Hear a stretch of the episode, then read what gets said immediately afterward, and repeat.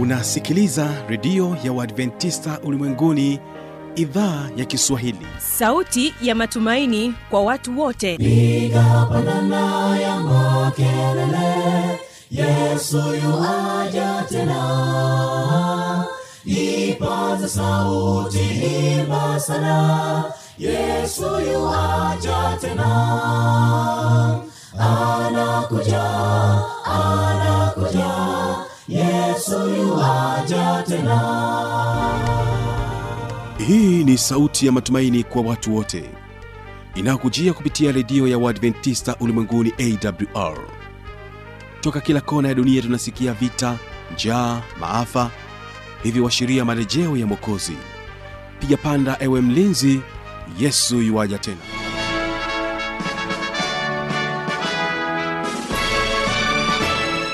hujambo na karibu katika matangazo yetu awr inayokutangazia kutokea morogoro kwa masafa mafupi ya mita bendi 25 mpendo wa msikilizaji endelea kuungana nami kupitia awr tanzania na kupitia kisima fm masafa 89.7 kutokea kule nchini kenya. Hii leo ungana nami kibaga mwaipaja katika kipindi kizuri cha watoto wetu. Naamini ya kwamba tutabarikiwa sote mwanzo mpaka mwisho wa kipindi hiki. Leo wale ambao nitakuwa nikishiriki nao katika kipindi hiki kwa upande wa waimbaji nitakuwa na mwimbaji beatrice sagati ambapo atafungua matangazo yetu na wimbo unaosema usihofu kuhubiri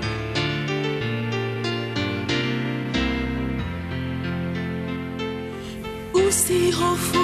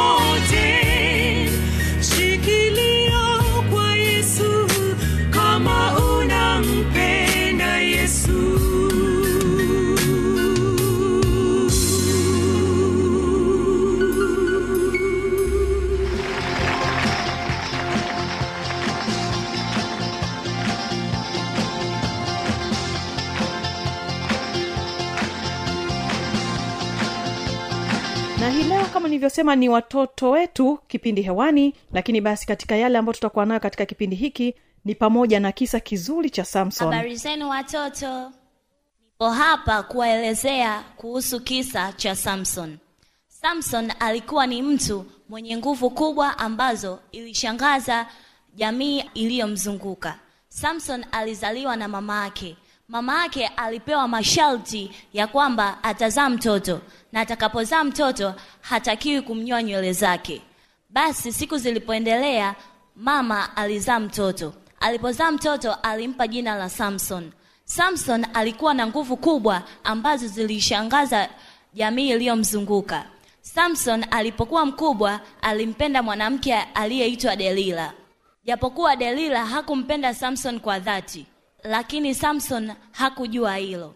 Basi sababu samson alikuwa na nguvu kubwa. Delila alijaribu kumuuliza samson je samson nini siri ya nguvu zako? Samson hakumjibu delila kwa sababu samson alipewa sharti la kuto kumwambia mtu yoyote siri ya nguvu zake. Siku iliyofata delila alimuuliza tena samson je samson nini siri ya nguvu zako?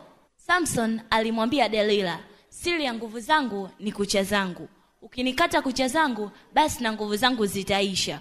Basi usiku ilipofika walipolala delila alimkata samson kucha zake.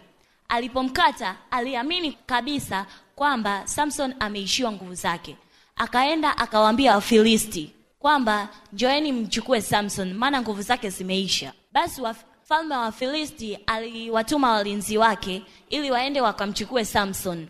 Walipofika walijaribu sana lakini walishindwa kwa sababu samson bado alikuwa na nguvu zake. Delila alishangaa sana. Hakujua kwamba samson alimdanganya. Basi usiku tena ilipofika delila alienda kwa samson. Akamuuliza samson je nini siri ya nguvu zako? Samson akamwambia delila siri ya nguvu zangu ni nywele zangu. Ukinikata nywele zangu basi na nguvu zangu zitaisha. Basi usiku ilipofika walipolala delila alimkata samson nywele zake. Alipomkata tu akaenda kwa mfalme wa wafilisti na akamwambia samson nimemkata nywele zake kwa sababu nywele zake ndiyo siri ya nguvu zake. Basi mfalme aliwatuma walinzi wake. Walinzi wake walienda kwa samson na walipoenda kwa samson samson alijaribu sana kuwaepuka lakini alishindwa kwa sababu hakuwa na nguvu. Kwa samson alitoa siri ya nguvu zake. Kumbuka mungu alimwambia samson hasitoe siri ya nguvu zake mnanielewa? Kwa hiyo mungu akakaa kando na samson japokuwa ha- hakumwacha kabisa. Wafilisti walipomchukua samson walimpeleka kwa mfalme. Mfalme aliamuru samson afungwe gerezani. Kumbuka samson alipofungwa gerezani hakuwa na nguvu kwa sababu alikata nywele zake. Kule gerezani kulikuwa na mashine kubwa ambayo wafilisti walikuwa wakitumia kusaga unga wao. Hiyo mashine ilikuwa ni kubwa sana kiasi kwamba mfilisti mmoja aweze akaizungusha ile mashine ili kusaga unga. Ilihitaji wafilisti wingi waje kuizunguka ile mashine ili isage unga wanautaka. Lakini samson kwa sababu alikuwa akimwamini mungu na bado alikuwa akimtumikia mungu hata alipokuwa gerezani hakujali mungu alikaa kando naye wala nini. Kwa hiyo samson kwa sababu alikuwa akimtumikia mungu nguvu zake zilianza kurudi kipole pole. Alipokuwa kule gerezani alikuwa akisukumiza ile mashine peke yake na aliweza na alikuwa anasaga unga. Alikuwa akitumia nguvu zake ambazo mungu aliendelea kumrejeshea. Siku moja mfalme alitaarifiwa. Alipopata zile taarifa aliamuru samson atolewe gerezani ili aje mbele ya umati apate kuuawa. Basi samson alifungwa kwenye nguzo mbili. Alivyofungwa kwenye hizo nguzo mbili alifungwa na minyororo mikubwa kabisa ambayo huwezi hata kuisukumiza. Lakini samson alipokuwa kwenye zile nguzo alikuwa bado anamwamini mungu wake. Basi samson alipoendelea kuomba mungu akamrejeshea nguvu zake. Kwa hiyo mungu alirudi ili awe pamoja na samson. Basi samson alikuwa akimwamini sana mungu. Kwa hiyo samson ali aliamini kwamba mungu yupo pamoja naye. Kwa hiyo mungu alimrejeshea samson nguvu zake. Samson aliamini kwamba anaweza kufa hata na wafilisti kwa sababu yeye ni mtumishi wa mungu basi samson alikufa na wale wafilisti kwa sababu mungu alipomrejeshia nguvu zake mfalme aliamuru samson na auawe. Samson kwa sababu alirejeshiwa nguvu zake alizisukumiza zile nguzo kwa nguvu sana. Na samson kwa sababu nguvu zake zilirejea zile nguzo zilidondoka na alikufa na wafilisti. Kwa hiyo kisa chetu kinaishia hapo. Kisa chetu kinatufundisha tuwe na imani na mungu kama samson alivyokuwa na imani na mungu hata alipokuwa gerezani. Hakumwacha mungu kabisa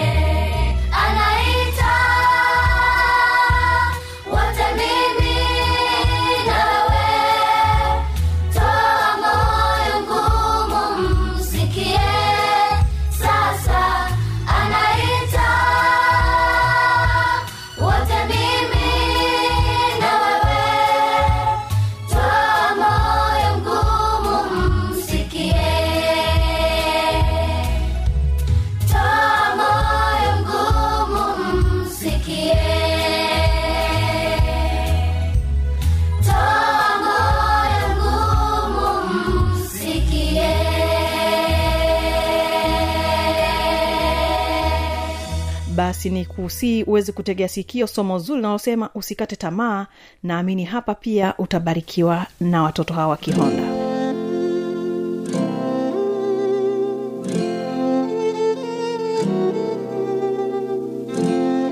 Leo hubiri langu lina kichwa cha somo kinachosema usikate tamaa. Palikuwa na mtu mmoja katika nchi ya usi aliyekuwa anaitwa ayubu. Ayubu alikuwa na mali nyingi alikuwa na wana saba na mabinti watatu na ayubu alikuwa ni mtumishi mwaminifu kwa mungu. Na pia ayubu waneo pale watakapokosea kwa mungu au anaombea mungu awasamehe ayubu siku moja alipatwa na majaribu mengi. Alitokwa na mapunyi ambayo yalikuwa yanamuwasha sana. Lakini katika hayo ayubu hakuweza kumkana mungu. Ayubu aliendelea kusimama na mungu. Ikafikiwa kiwango ambacho mke wake mwenyewe akawa anamwambia mme wake amkufuru mungu. Lakini ayubu akamjibu mke wake na kumwambia wewe upo sawa na wanawake wengine. Ayubu aliendelea kusimama na mungu wake.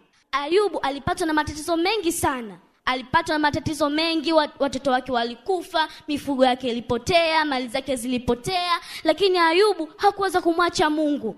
Hata kama hakujali mke wake anataka kumwacha lakini ayubu hakuweza kumwacha mungu. Na tunaona pia hapa katika kisa cha ana ana naye pia tunaona kabisa alikuwa akupata mtoto penina alikuwa akimsengenya penina alikuwa akimsema lakini lakini ana hakuweza kukata tamaa naye pia. Aliweza kumwomba mungu aliendelea kumwomba mungu na mpaka akapata mtoto.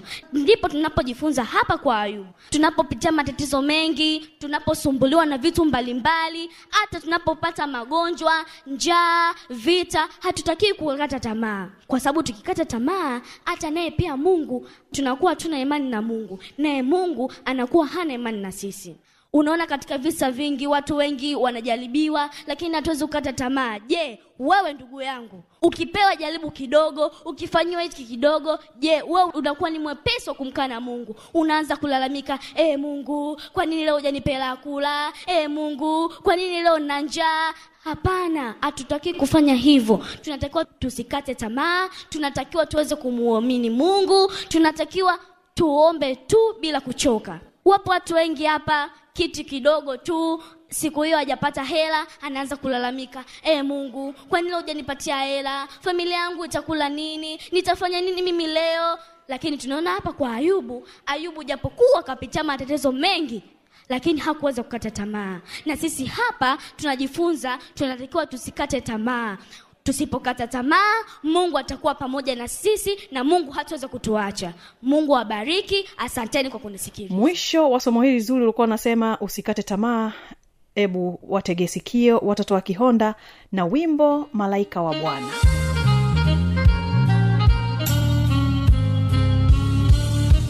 Malaika wa Bwana anafanya kituo akiwazunguka wamchao na kuwaokoa. Anawalinda watu wake akiwaepusha na mabaya. Ndugu mche Bwana atakuokoa. Malaika wa Bwana anafanya kituo akiwazunguka wamchao na kuwaokoa.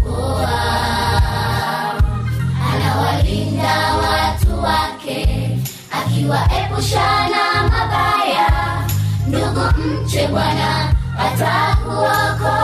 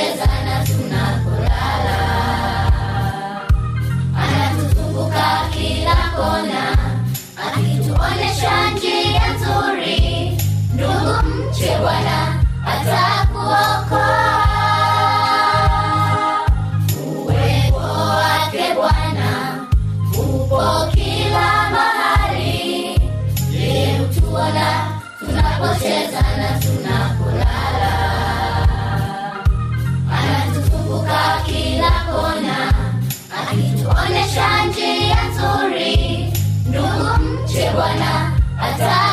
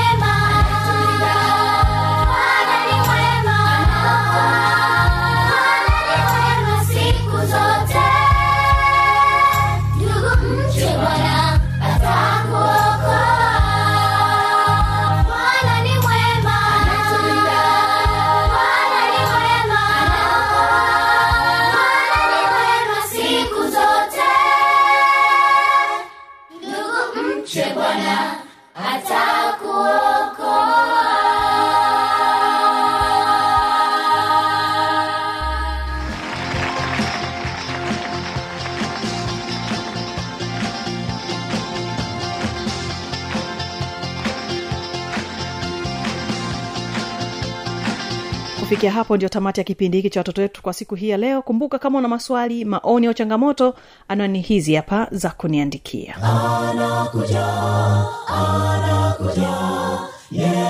Yuaja tena. Na hii ni awr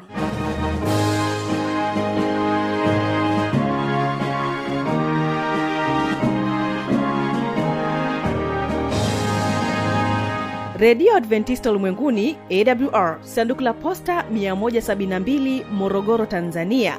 Anwani ya barua pepe ni kiswahili at awr org.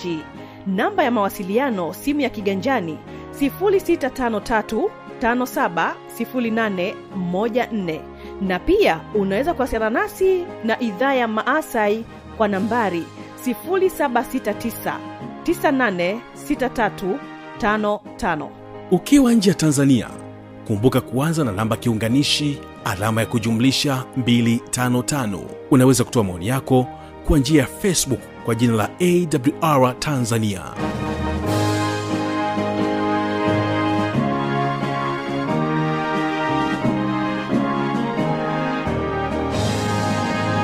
kesho ni vijana na maisha. Msikilizaji naamini tutakuwa pamoja kuweza kubarikiwa. Napotoka hapa studio endelea kubarikiwa naye nyakorema lioba na wimbo hakuna jina